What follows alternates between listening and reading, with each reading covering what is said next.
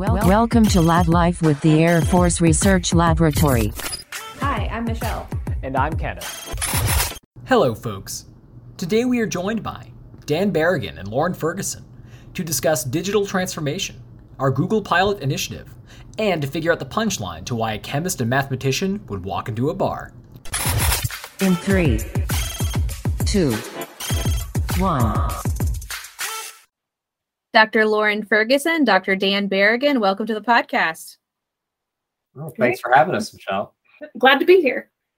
Yeah, we're excited to have you. Dan, I know you've already been here. Lauren, you're a familiar face to our team, but the first time on the podcast. And I've been uh, hyped up, ready to record this episode.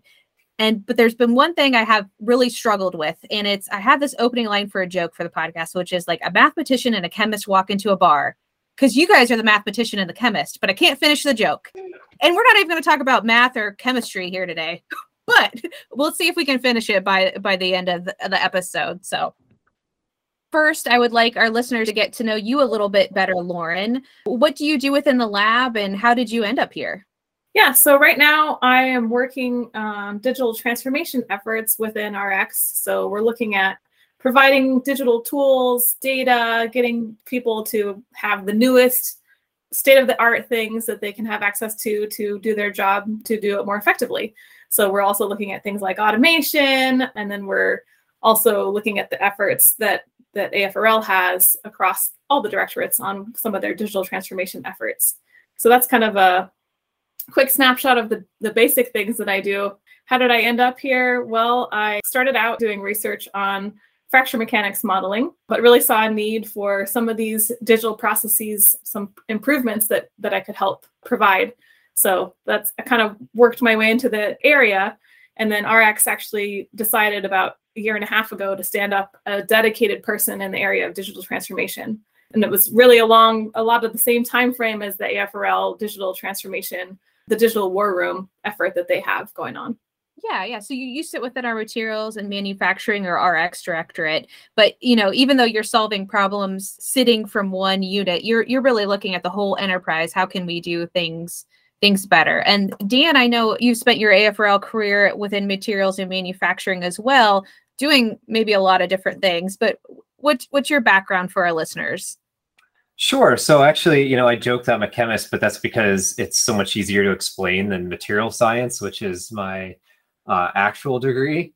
Nobody ever asks follow up questions with chemists. The, the, material science, it's always like, what, what is that? Um, my background is actually was funded by an AFOSR grant at Georgia Tech. And then afterwards, after interning here, really appreciated the culture, the creativity, the people. I felt like I was working with really brilliant colleagues and, and decided to come, come up here as a contractor and later a civilian uh, right after grad school. And they've been keeping me busy ever since. So, my next question I'm going to ask for every cynical office and lab worker out there.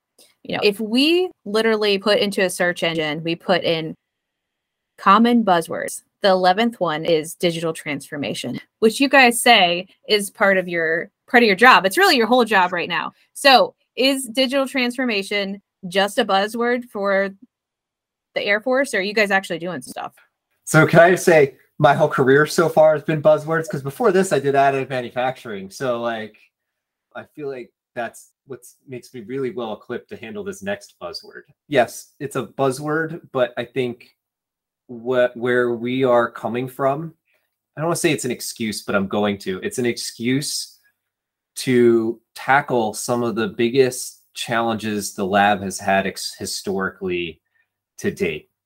For example, how do we collaborate effectively with our external partners in an ecosystem where there are so many so many smart people in academia industry small businesses these things that are spin out companies from academic institutions starting up a cyber i mean these are things that just the, the days of the manhattan project where we're all cloistered in a building somewhere off in the in the desert are are are gone in a lot of ways. There are so many PhDs and brilliant people out there. We need to figure out how to be integrated with that ecosystem and be able to move at the pace or faster than that ecosystem. And you know, that's a big part of what the digital transformation means to me. And then the other piece, when I say it's an excuse to do certain things that we've needed to do, in my opinion, for a long time, which is understand where, as a research lab, we, uh, I think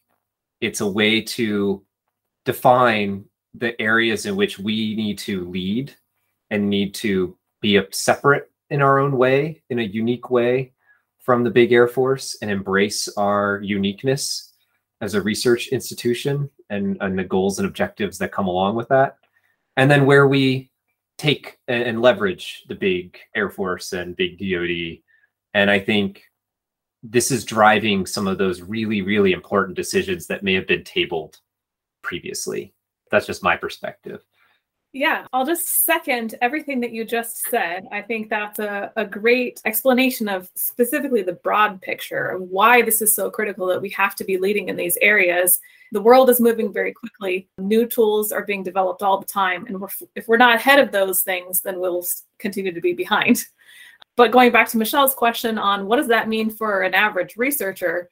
and by average i mean obviously above average but but somebody that's sitting there in the lab and saying what does this mean for me what we're trying to do is try to help you as a researcher to do the things that you need to do without having to worry about administrivia so trying to eliminate some of that toil that you have to do eliminate some of the red tape make the ability to do things faster and really have your time be more productive and more focused on doing the fun things doing the research making those connections with other people is really important. So, kind of reducing silos where you can't access data even internally to other people. So, really trying to eliminate some of those barriers that we're currently facing with that with our research capabilities and just the access to both tools, data, science, other people that are experts, basically having all the researchers be able to have that access, have it immediately, know where to go, know who to talk to, have it at their fingertips so that they can really focus on those research efforts instead of some of the other stuff that we have to focus on just because that's the nature of the beast.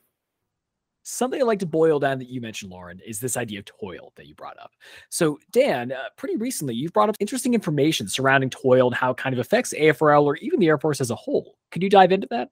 I would characterize this as some back of the envelope math, right? The fact that, and you look at it, you know, we have if we have 13,000 employees, on-site contractors and, and civilian military here at AFRL, if you just look at that and multiply it by 40, you get somewhere in the neighborhood of half a million hours in a week that we have our employees at our disposal, our employees to go work Air Force research, science and technology problems.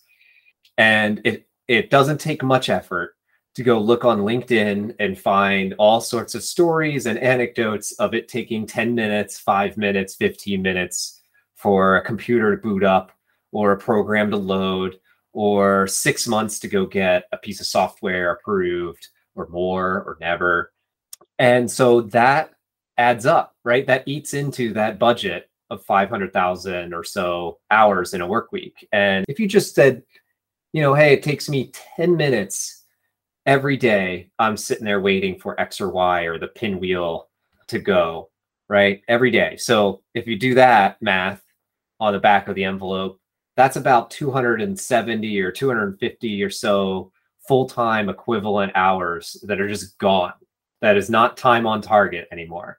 And, and to me, what go faster or faster research means is us being able to use some of the most brilliant minds in the Air Force working your problem, don't you want as much time on target as possible to go achieve technical innovation, get things into the hands of our airmen and guardians, and all of that? And so, one last point I want to make too is a lot of digital transformation, I think, often gets layered into business processes.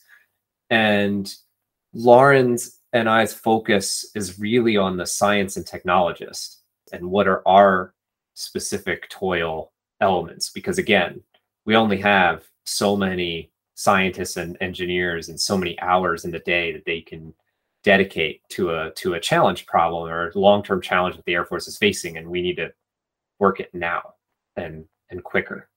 So that back of the envelope math really informs the urgency behind where lauren and i are coming from and the desire to collaborate externally because it's not just how many hours you spend on target, but it's how many people. If you can bump up that 13,000 number by an order of magnitude, now what? So we've now accommodated so many more eyeballs and brains on our problems. And so, and that doesn't have to mean money. It can, it just means influence and, and again, collaboration. And that, that's some of the power that I think AFRL needs to be able to unleash to be successful. Let's talk about that toil and that time on target. So I want to see how we actually transition to making that a, a, big difference for AFRL. And eh, we brought this up a little earlier, and that was the Google Pilot Initiative. So starting with Lauren, I'm interested. How is well, what is this initiative exactly, and how is it starting to address some of these concerns? So this was an initiative that started at NRX, um, kind of the the at the end of 2019, beginning of 2020, and really kicked off when COVID happened. because a lot of people said, "Hey, I want that. I can't communicate. We don't have some other methods." And so they they heard about it, what we had been doing through the grapevine, and um, and we kind of brought it out to all of AFRL to say, "Here, here's a tool that you can use." So one of the big things that we really used it for at that time was just the collaboration ability of the whole suite of tools. So it's got all the normal things you would expect in a collaboration tool. It's got email, it's got chat, calendar, meet, so that you can have uh, virtual telecons, live streams, all of that kind of stuff. So that was really a lot of places where things started, but there's some other tools that we've used that have really been advantageous to us. So things like uh, some of the third-party apps. So they have like a Colaboratory environment where you can collaborate on Python files that we didn't have the capability to do before. Um, if you write anything in LaTeX, you can write um, do that in a collaborative um, way through our systems. And then beyond that, if you want to be able to open it up to any kinds of code or things that you would, might want to collaborate on, we now have the ability to do that through the Google Cloud Platform. So the advantage to uh, our user base is that they not only have the standard documentation tools, but now they have access to the entire cloud platform where you can build all kinds of different things where you can look at, you can build web apps, you can do things with big data and machine learning, um, and the nice thing about that is we can do all of that with our external partners on the same platform. So that has just been a huge thing because what we've really run into in the past is even if you have somebody that's a contractor that's under contract with you, um, they might have their own database and things where they're storing data. And so they might you might have access to that while you're uh, while the contract is ongoing, but the end of the contract, that data is on their system. And unless they got it to you, which if they did, it's most likely likely on a hard drive or somewhere that's inaccessible, um, that data is lost, or at least it's very hard to find and to actually reuse. So looking more towards the cloud computing environment, we can have all of that stuff on our systems where we have access to it. It's immediately shareable to other people in our in our domains. We can share it externally and in, ex, internally, really reducing those uh, those silos between data. And it's just been an awesome um, experience to collaborate with our external users that we just were not able to do before.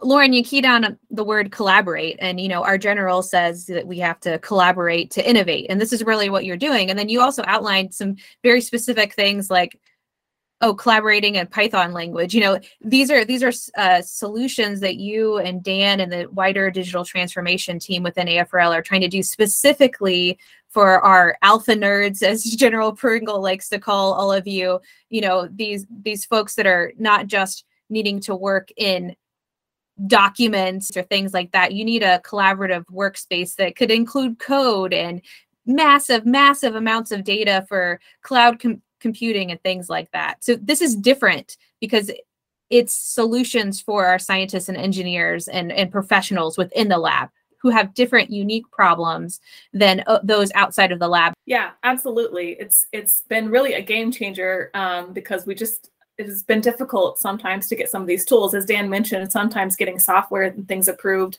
can be a challenge, and especially having different people on different systems and different networks um, the ability to go to the Google Cloud platform where everybody's on the same network, and the same system, we can they can all jointly share the same software. It's just a, makes a huge difference to our ability to collaborate with our external partners. And, and if I could highlight something too, that the, the ecosystem, that the, the Lego bricks that are coming into place slowly but surely um, is so as the as an experimentalist at heart, right? Um, you know, we we generate. It's not we don't just live in models and code. It's it's okay. I went and I and I made some. I did some experiment. I collected data on a piece of equipment. I characterized it on a piece of equipment on on site, but I generated all this experimental uh, insight uh, and data and and such and uh, historically it's been challenged incredibly difficult to again uh, you know connect it to a, a world-renowned expert in an academic institution that we might be funding and working directly with um, so that we can get their insight on our problem right? And and one of the awesome things that uh, lauren has really driven forward is that ability to get that information automatically off of uh, one, you know, a set of our lab equipment here in RX with the idea of scaling it beyond just one uh, set of lab equipment. But that then opens up connectivity to what you just described as the cloud, both computing and storage options. Where oh well, now I can turn on a computer with a bunch of graphics cards and start churning on that data faster, as opposed to being limited to the hardware that I happen to have on my desk that day. Right. So it's just this agility to grab the resources you need and put the the, the resources where it's needed uh, almost on you know uh, instant almost instantly. Uh, and and that is tremendously transformational from a both an experimentalist and a, a computational scientist perspective and a part of that agility I want to like dive into real quick is a lot of people have heard the term, but I want to kind of help demystify it. It's this idea of the cloud. So when you guys mention this, is are these servers actually hosted at AFRL? Are these Google hosted servers? Or are we talking like a cool data cloud that's stored above our heads? So just to make sure, I want to people are all on the same page here. I've never seen it literally, Ken. So I'll just assume it's it's like you know sitting next to somebody with a harp or something in a cloud, but um yeah, so they are it's server racks in a data center in Columbus or a data center in Virginia. Um, but designed for, you know, um again, that uh, the idea behind it is really to nerd out a little bit. It's separating when we think of a computer, right? Your computational part of the brain of the computer, the storage, and your and your internet are all in one box, right? In a cloud environment, the kind of the innovation in it is all of those three things are separate and can be manipulated separately. So my storage, my hard drive is completely separate from the brains of the computer and they're completely separate from the connection. So like if I want to turn on a network and connect it to the one thing or the other, I can do that and then turn it off.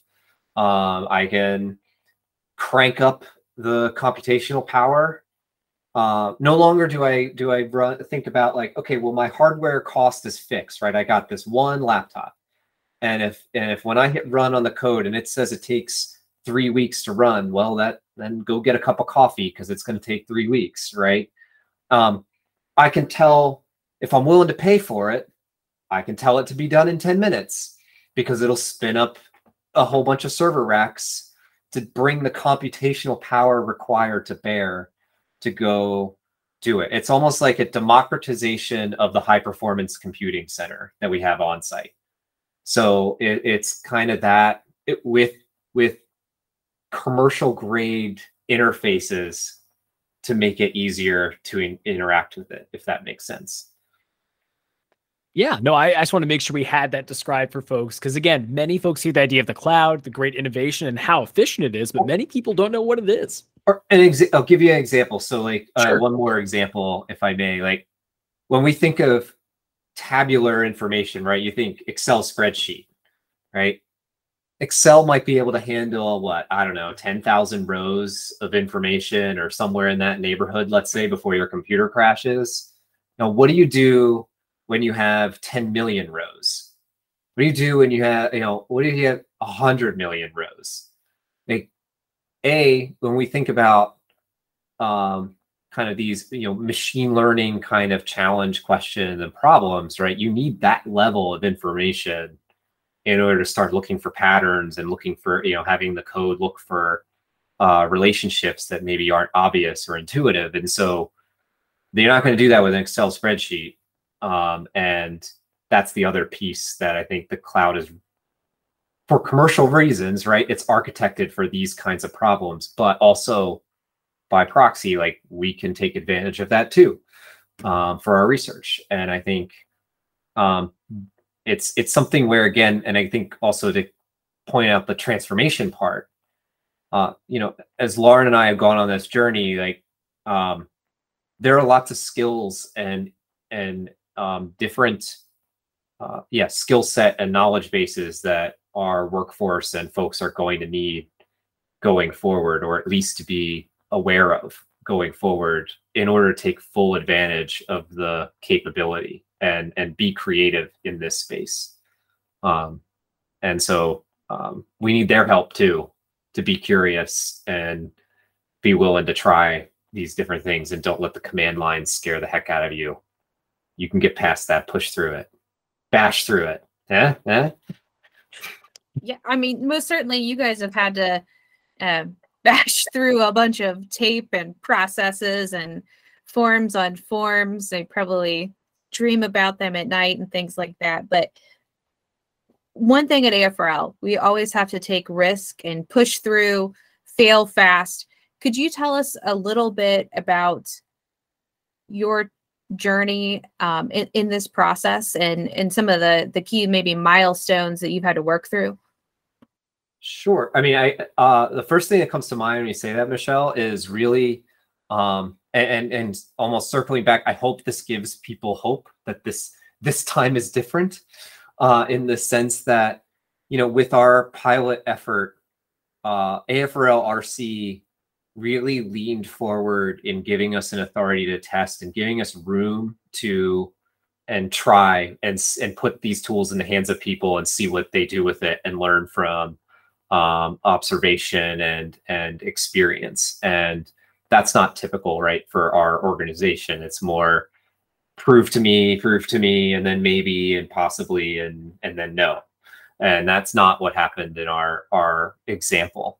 Uh, and so, you know, I think I, I hope we're able to repeat it. I hope it's not a flash of hand but I hope that that culture gets ingrained of let's do some um, fast experimentation and that's a lot of the culture of the that the war digital war room is trying to instill is let's do some fast experimentation let's learn learn fast break things learn from it again and and deploy what makes sense. Um and so and so I, I guess i hope that provides that kind of uh, uh kindling of hope that that we have we have a chance to to to again you know lean in and take some take some risk. Because i know lauren you you thought about this too. Yeah i think that's it's uh, one of the things that's really helped us in that endeavor is just having people who are willing to speak out and say yes i need this tool. I give you my full support in going forth and, and making it happen. Um, and that includes the top leadership like general pringle has been behind us and and and saying yes we need this um, so I think I, I agree with Dan. I, I really want this to be part of our culture change because as a research organization, that is critical to being able to do research well.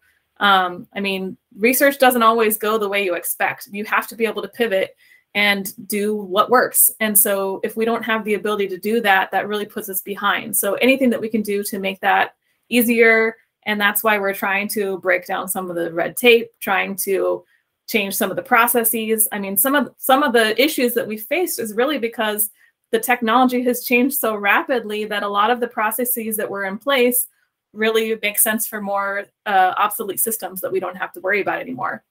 So really having people that are willing to look to see what's on the horizon, see what new things are coming and, and make sure that we're prepared to to try those things out and that the thing that's not holding us back or the thing that could be holding us back is not the bureaucracy. It should be that should be the least of our worries.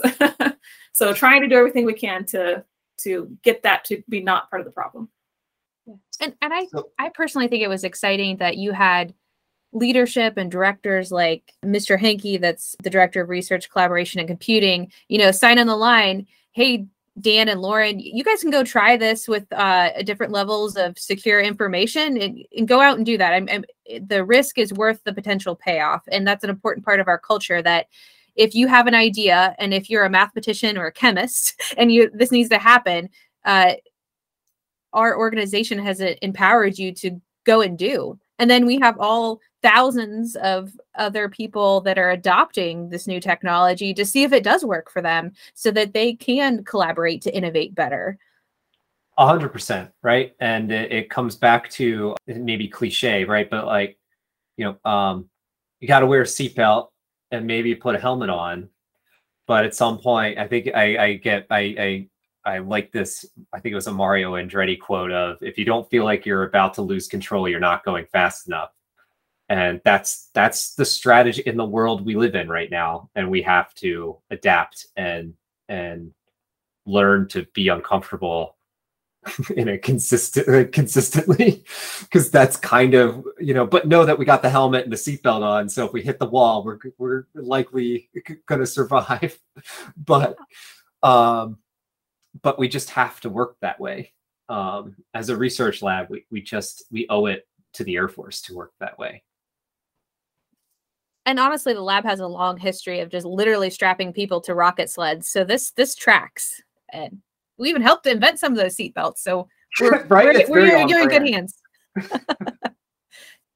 But hey you guys have spent a, a lot of time a lot of energy a lot of thought rolling out some of your digital transformation efforts. And you've just reached a sort of pivotal milestone um, with with your pilot. Could you explain to us what uh, just happened recently?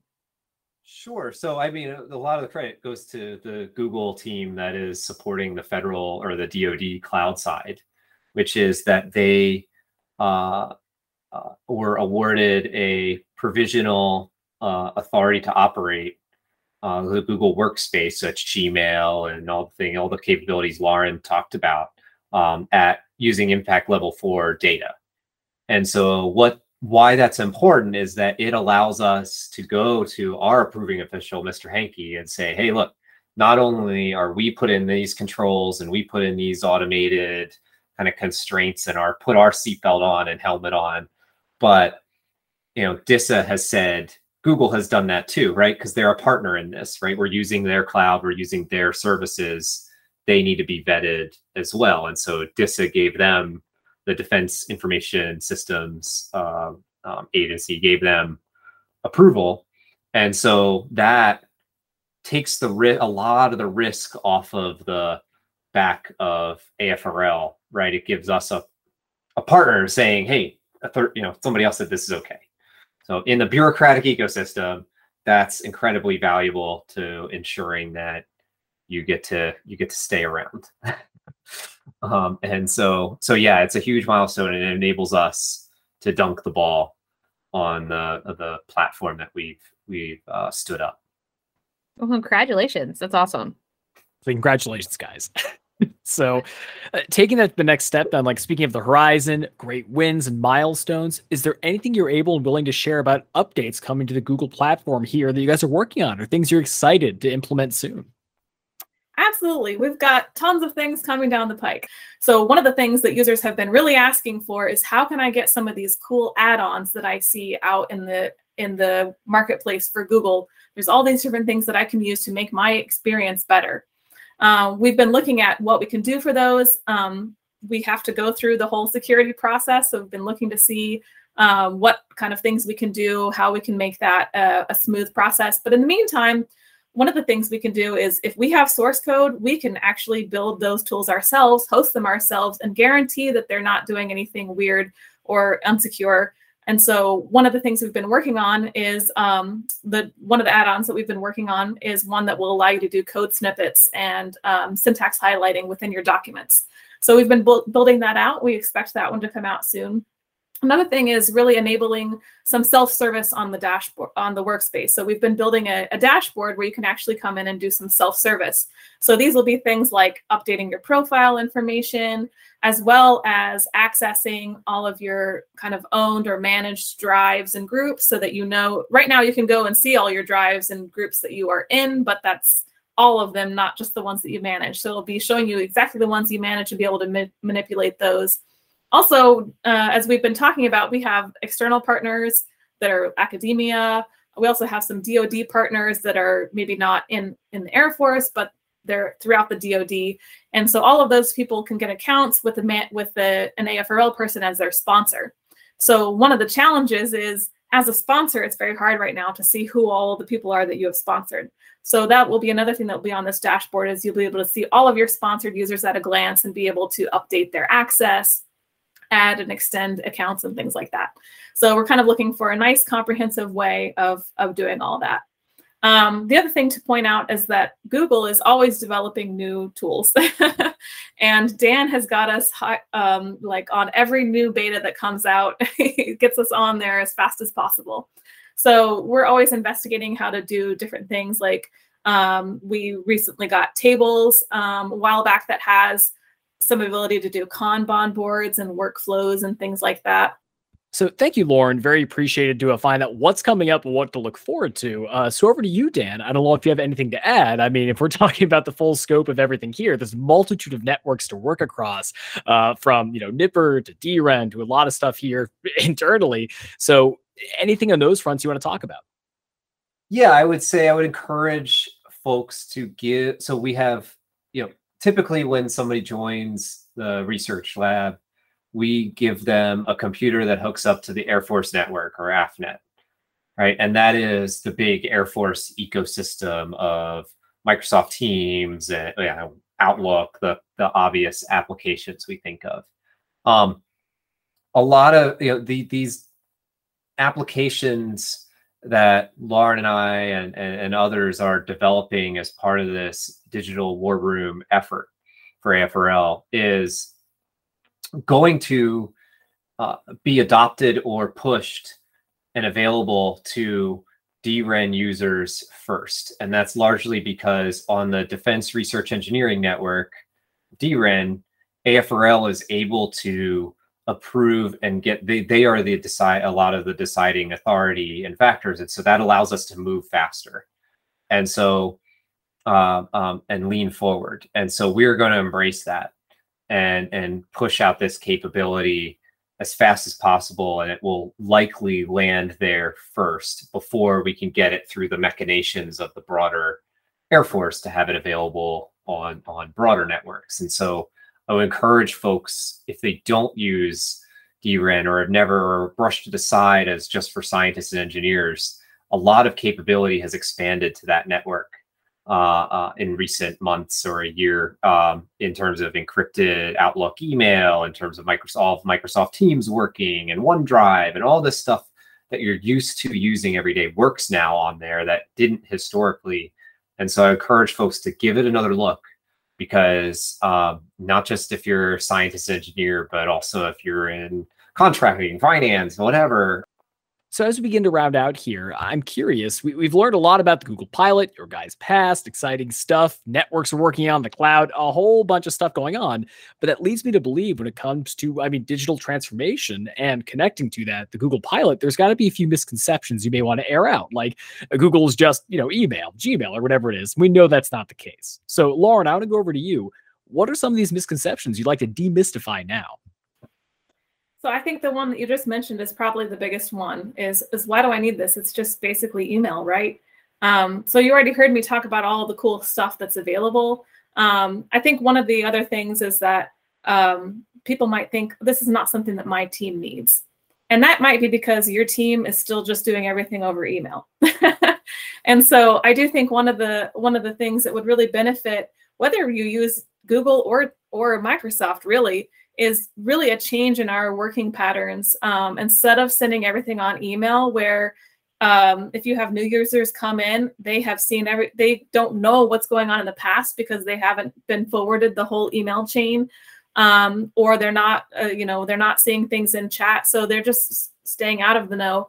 And even people that are in the know, it's kind of like if you forgot to leave some, you forgot to add somebody on an email, they're they, you've now lost them in the in that chain of communi- in that communication chain.